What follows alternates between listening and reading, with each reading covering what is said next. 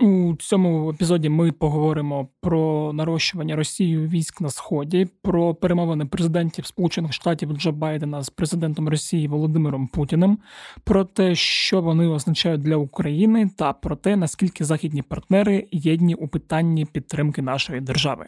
Але перш ніж ми почнемо,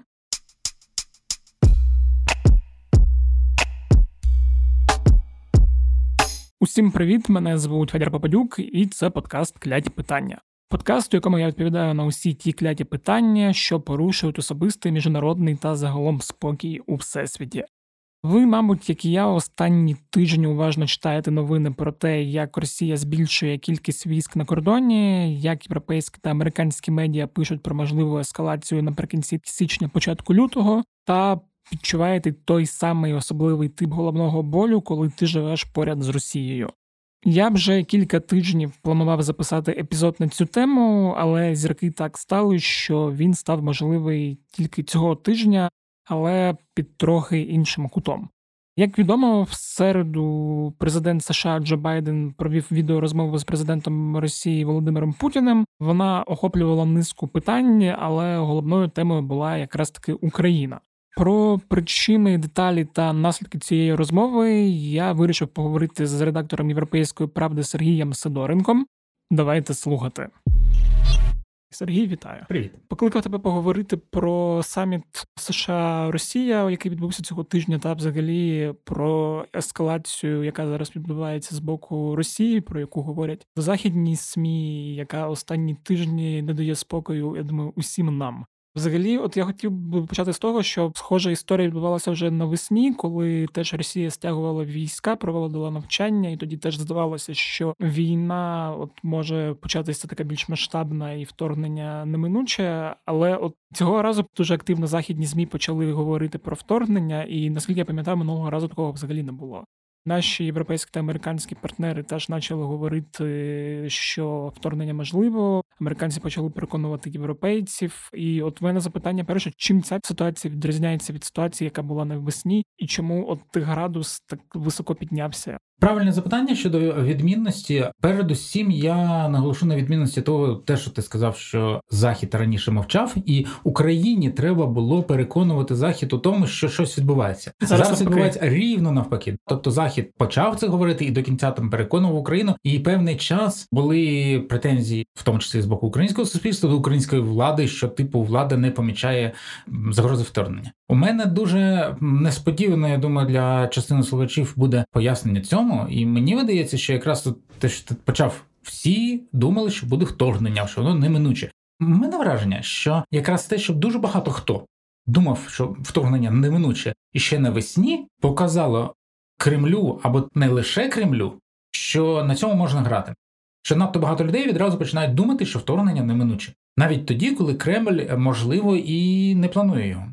І звичайно, ніхто не може залізти в голову Путіну і не може гарантовано сказати, що точно не буде вторгнення. Mm-hmm. Але я би сказав, що імовірність вторгнення значно значно нижча за не тільки половину, а я би сказав, що вона там радше в одиницях відсотків. Mm-hmm. Вона існує, тобто це не 0%, але це дуже небагато.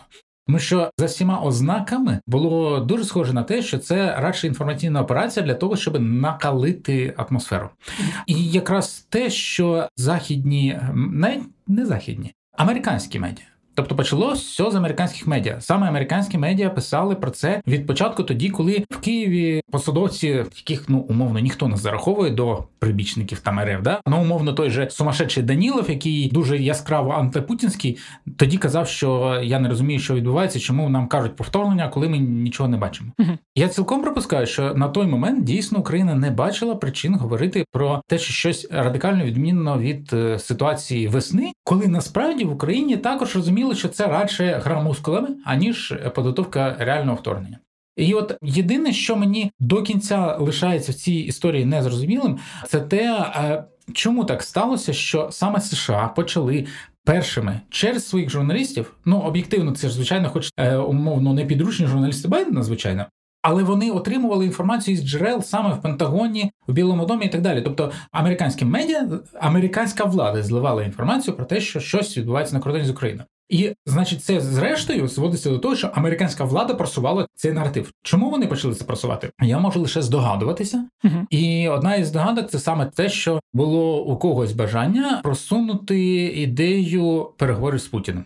Інший варіант, який я б також дуже не виключав би, це те, що Путін. Чи він, чи хто ще там, ну Росія загалом вирішили підіграти і, можливо, навіть ем, ввести в оману самих американців, переконавши їх, що Росія щось задумає. Я mm-hmm. поясню, як це теоретично, от просто як варіант, як це могло бути. Абсолютно не факт, що саме таким чином, але цей варіант ну один із. Звичайно, під час роботи спецслужби є агенти навіть скриті, коли там Росія знає, що когось або якісь там, припустимо, канали зв'язку, якісь хтось прослуховує, що що звідти щось зливається. Вони цей канал не ліквідовують, а лишають як е, механізм зливу. І по цьому каналу передають інформацію про те, що от так і так і так, що ми плануємо. Умовні американці це записують і починають бити в набат.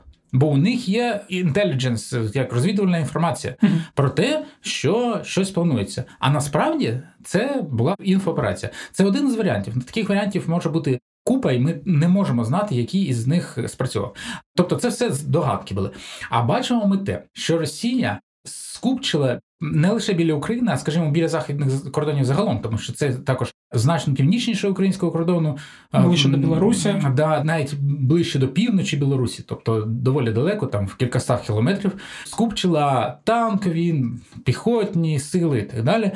І не просто скупчила, а тримає їх без жодного руху протягом тижнів, а зараз вже півтора місяці майже.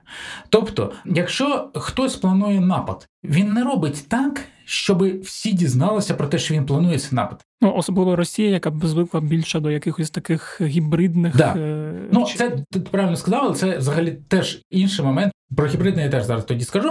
Але в будь-якому разі, якщо б вони дійсно хотіли напасти, то не робили би так, щоб про це дізнався весь світ і почав тиснути на Росію. Те, як вони робили, радше схоже на те, що Росія захотіла показати Заходу.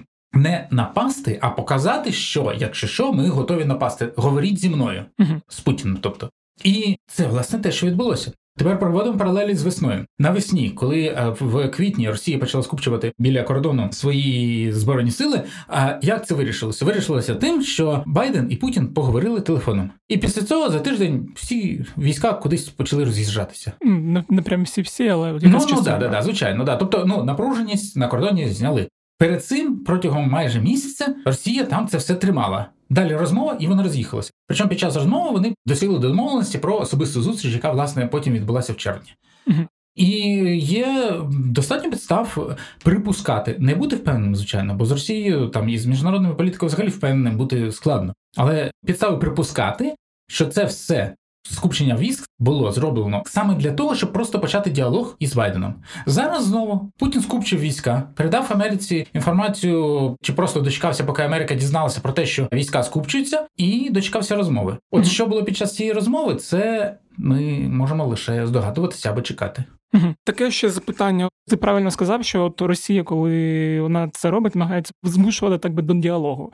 Що я хочу поговорити, але не можу це сказати словами, буду просто з допомогою армії на це не тікати. І причому я ж розумію, що вона може виконувати так кілька різних планів, типу там не знаю, тримати напругу, змушувати там тренувати своїх солдат, якось е, на внутрішню систему тиснути, щоб вона там не розповзалася, чи ще інше. Ти абсолютно правий, що вона може виконувати різні задачі, і як вже я раніше пообіцяв, я повернуся до питання гібридності у Росії. Основна тактика це гібридні війни, і ну звичайно, це не означає, що вона буде цієї тактики притримуватися завжди. mm Але є підстави чекати, що це буде основною тактикою і далі з однієї простої причини: Росія бідна держава.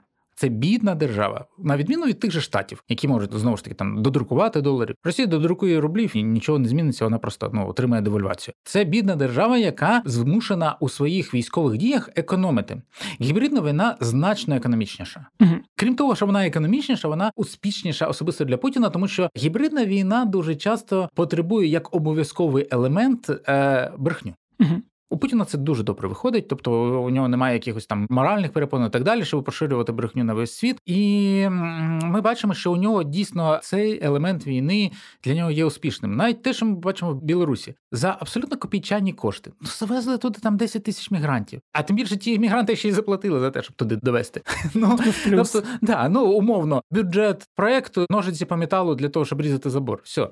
За копійчані кошти вони створили проблему, яка тримала в напрузі весь Євросоюз протягом тривалого часу. uh Так і тут, от просто перемістивши війська, не починаючи війну, не втрачаючи людей, наскільки вони там Путіну і не потрібні, але ну зайві горби в Росії йому теж не до користі, і не витрачаючи суттєво нічого, причому додатково ще й підвищуючи боєготовність своїх військ, бо маневри це теж ну навчання. Угу. Він е, змусив нервувати весь світ, змусив Байдена до діалогу з ним, і очевидно зараз буде продовжувати використовувати цей важель для того, щоб просувати якісь свої задачі. Напад тут ніяк не грає, він йому просто не допоможе. От якраз про задачу хотів запитати. Ми почули, що от в момент, як все це почалося з Росії від Путіна, там від людей у владі почали просуватися наративи про ці червоні лінії, про розширення НАТО, про те, що Захід та Америка повинні дати гарантії, що Україна ніколи не вступить в НАТО і бажано письмові. Бо нас колись обманули, про що ви писали, нагадували, що історія, що колись Захід дав Горбачову гарантії про нерозширення, а потім розширився це міф.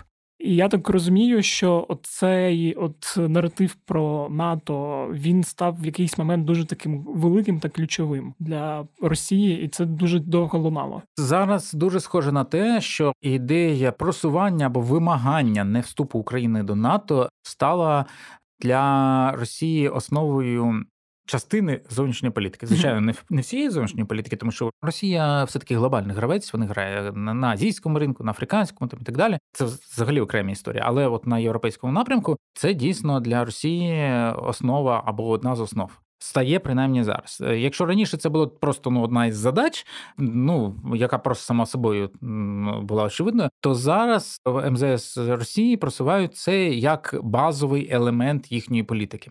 Тому дійсно такі вимоги будуть, вони будуть і далі. Але я би закликав е, не робити з цього аж таку трагедію. Те, що Росія цього вимагає, це не означає, що це так відбудеться. Mm-hmm. На щастя, для нас Російська дипломатія і Путін особисто багато разів доводили, що їхні оцінки не справджуються дуже регулярно. Ну, власне, якщо ми говоримо навіть про Україну, на початку в Росії і в МЗС, і в Кремлі відверто вірили у проект Новоросія про те, що вся Україна повстане, бо вона під цими бандерівцями вже втомилася бо вони просто не розуміли нас. Так і зараз е, вони просувають цю ідею, але це не означає, що вони мають шанс на її успіх. А поки що по реакції світу я бачу, що в жодній не те, що письмові, а навіть просто публічні гарантії того, що Україну ніколи не приймуть в НАТО, як цього вимагає Путін, є просто неможливими, uh тому що е, політик, той же там Байден чи будь-хто із топів, хто це скаже, він собі підпише політичний вирок. Його його ж виборці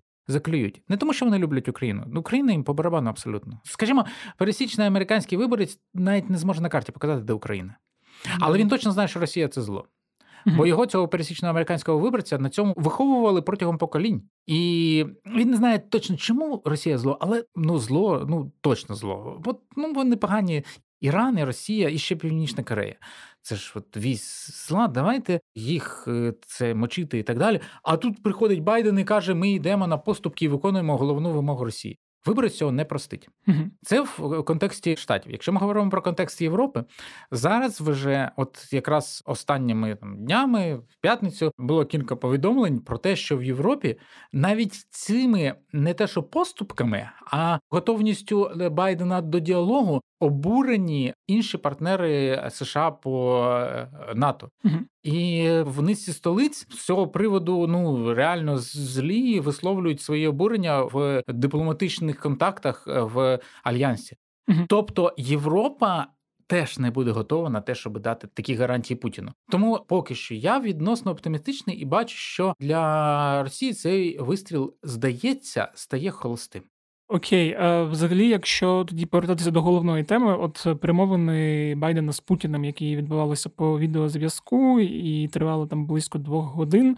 Я так розумію, поки що ми всіх деталей про що говорили, про що домовились, про що не домовились, не знаємо. Але я там знаю, що була і заява, яку Європейська правда публікувала військового радника Байдена безпекового да, безпекового, безпекового радника. радника. Да. От е, що можна зробити, які висновки з цієї розмови? Важливий момент щодо тривалості. Да, да. Дві години це багато, але з того, що ми бачили. Ну, в даному разі ми можемо говорити з того, що ми бачили від Кремля, uh-huh. шматочок відеозапису на початку. Ну, нібито Кремлю е, ні камільфо довіряти, але в цьому разі це джерело, яке дослуговує довіри, тому що це просто шматок відеозапису. Uh-huh. І на цьому відеозапису ми не почули нічого змістовного, але почули, що переклад був послідовним. Тобто говорить хтось, далі вступає перекладач, який це перекладає. Не те, що там в наушниках сидять всі і слухають через перекладача. Синхронний переклад частіше робить помилки.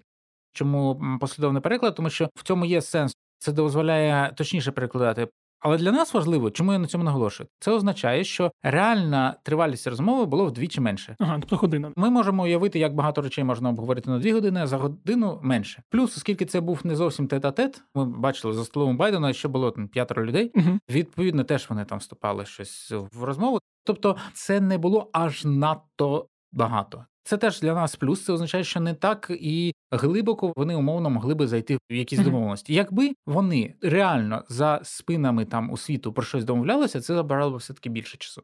А, Це, до речі, важлива ремарка, бо я цього ще не чув тут щодо перекладу. Я відверто і без цих деталей е, чудово розумів, що ну не було там якихось домовленостей радикальних, але це просто додатковий елемент, який це підтверджує. Причому за цей час вони говорили не лише Україну. Да, Україна була центральним елементом. Вона гарантовано забрала більшу частину часу. Ну я не вірю, що вона могла забрати менше половини, але вони обговорили Іран, припустимо. uh Причому щодо Ірану, на відміну від України, США і Росії дійшли спільної думки, і про це заявили обидві сторони.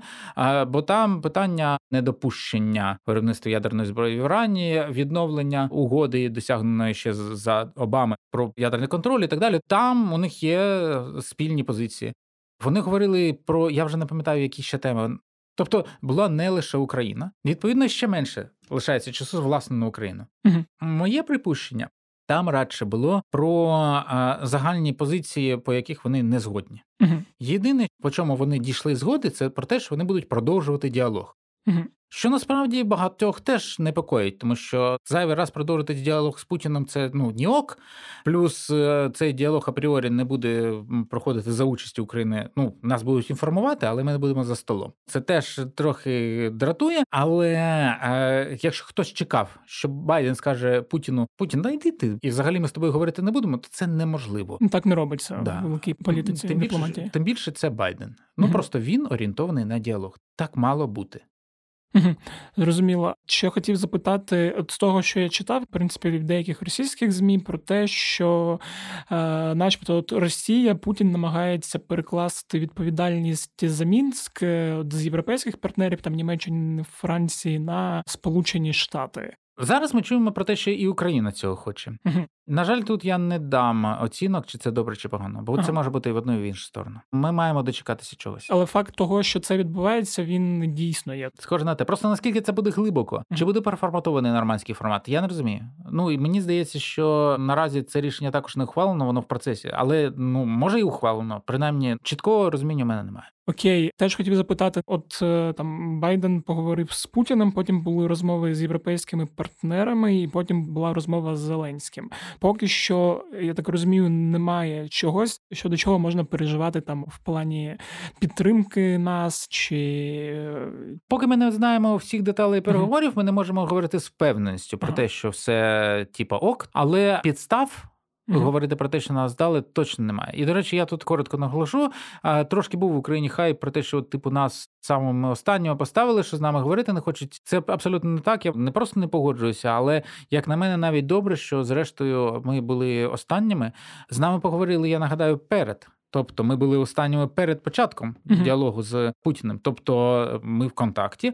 А після того питання ж не лише переговори Байден-Путін. Одночасно Байден вів переговори із Макроном, із Олафом з Німеччини, з Джонсоном в Британії, там з Урсулою фон дер Ляєн він говорив. Тобто була якась по суті багатостороння комунікація. Він е, намагався залучити ширшу, скажімо так, підтримку якихось своїх ідей про які ми насправді ще поки що не знаємо. І ідея е, в тому, щоб говорити з Україною в кінці, якраз полягає в тому, щоб представити ось такі: от у нас є ідеї. Пане президенте України, що ви скажете? Ок, не ок? Тобто, якби з нами поговорили умовно після Путіна, а після того, що е, Байден має поговорити з усіма іншими і ще раз дзвонити Зеленському, не такий крутий Зеленський і не така крута Україна, щоб з нею в процесі кілька разів погоджувати ну об'єктивно. І ще, мабуть, останнє питання. Тобто, в принципі, я вже зрозумів, зради немає е, і всього її так... не видно, скажімо. Якщо вона є, то це не та про яку говорить. Ага, да. Взагалі хотів запитати, наскільки наші західні партнери зараз об'єднані у питанні України та у питанні підтримки з боку Росії та агресії. Я от для слухачів скажу, що ми там з тобою якось списувалися. Там тебе запитував взагалі, чи можливо сказати, хто з партнерів нас може підтримати, а не просто виголошувати за занепокоєність. Ти сказав, що це в принципі неможливо пояснити, е, бо невідомо. Але в цілому ж можна там зараз сказати, чи є єдність там щодо України і є єдність щодо того, що Росії не можна давати те, що вона хоче. Uh-huh. От з цього приводу є єдність. Якщо нас зараз слухає пан Кулеба, я попрошу його закрити вуха, бо зараз прозвучить неприємне. Суб'єктність України не така висока, як хотілося би, як представляє наша влада. Ми відносно велика за територію країна в центрі Європи, але sorry, ми дуже часто є не суб'єктом, а об'єктом. І на жаль, ми відіграємо роль у грі між Заходом і Росією, і вони зважають на те, що не лише в тому питанні, щоб захистити Україну, а питання в тому, що якщо Путін руйнує Україну. То це посилює Росію, і це робить невідворотними інші процеси в Росії. І навіть тут питання не в тому, щоб допомогти в Україні, а в тому, що ну припустимо 40 мільйонів біженців в Європі точно не потрібні. Тобто, всі європейці, взагалі всі політики світу, вони виходять з інтересів своєї нації. Просто про інші нації вони е, думають в контексті того, чи це допоможе загальній картині світу, чи допоможе моїй країні зрештою, чи ні. І от е, в загальній картині світу е, роль України така, що її необхідно підтримувати для того, щоб Європа була багатшою, для того, щоб Росія була слабшою, для того, щоб е, у штатів був більший вплив і так далі. Через це щодо України є єдність. Тобто з одного боку сумно, з іншого боку, в ну, принципі, селяві. Добре, дуже дякую, що розповів та пояснив ці ці деталі. Я думаю, вони будуть цікаві нашим слухачам і багато речей про щось хтось дізнається вперше. Дуже тобі дякую. Ось такий от вийшов епізод. Я думаю, що до цієї теми я ще повернуся у наступних епізодах. Поки що хочеться сподіватися, що підтримка України на міжнародній арені нікуди не зникне. І як сказав Сергій, вся ця показова ескалація вона буде залишатися показовою і надалі. Якщо вам сподобався цей епізод, ви можете поділитися ним з ким завгодно. У соцмережах, е, в особистих повідомленнях, можна навіть у Тіндері комусь відправити його, чого б ні. Якщо ви хочете підтримати подкаст, велике прохання, купіть е, iPhone або встановіть додаток Apple Podcasts і поставте там 5 зірочок нашому подкасту. Ми наближаємося до мільйона зірочок. Нам усього лише потрібно 999 тисяч. Тож ще трошки, і ми впораємося.